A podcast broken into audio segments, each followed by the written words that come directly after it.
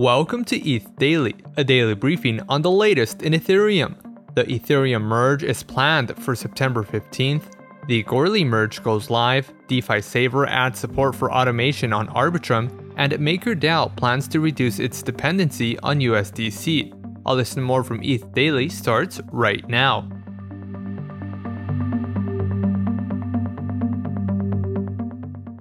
The Goerli testnet successfully merged with Prater on Thursday, August 11th at 1:45 UTC. Goerli's transition to proof of stake did experience some minor issues, including roughly 15% in dropped network participation and a beacon chain reorg. The first merge epoch also missed 3 out of the 32 blocks. According to Ethereum developer Marius van der Wijden, the network confusion was caused by two different terminal blocks.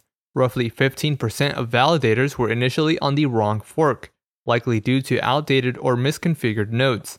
Participation dropped from 90.23% in the first merged block to 68.75% two blocks later.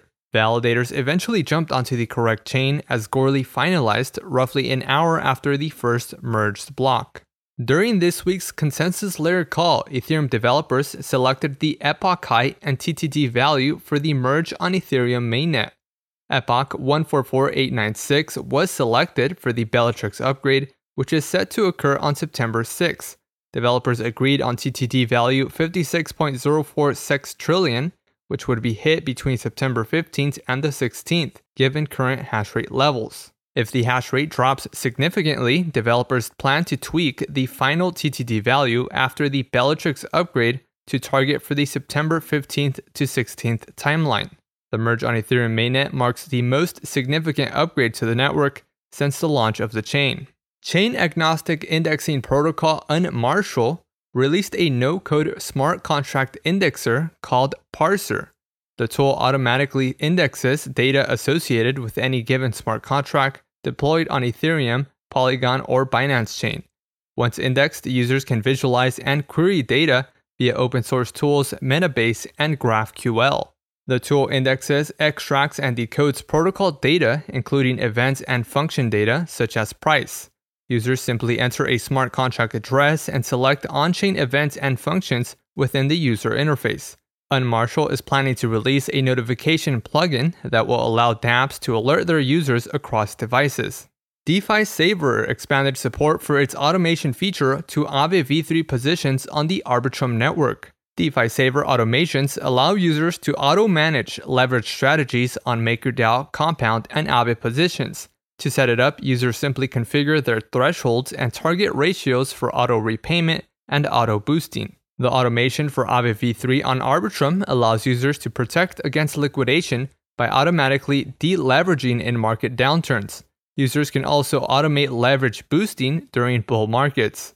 The feature is only available for smart wallet users with a debt position greater than $500. DeFi Saver also supports one way migrations to a smart wallet for positions that are currently on an externally owned account. And lastly, MakerDAO is facing a challenge in reducing its dependency on the USDC stablecoin.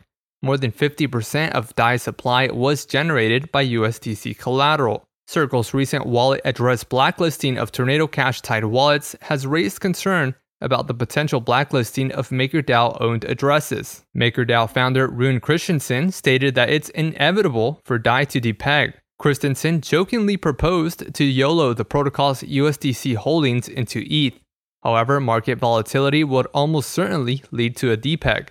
Christensen ultimately advised that it may be worth the risk reward to swap out the protocol's USDC holdings in partial increments.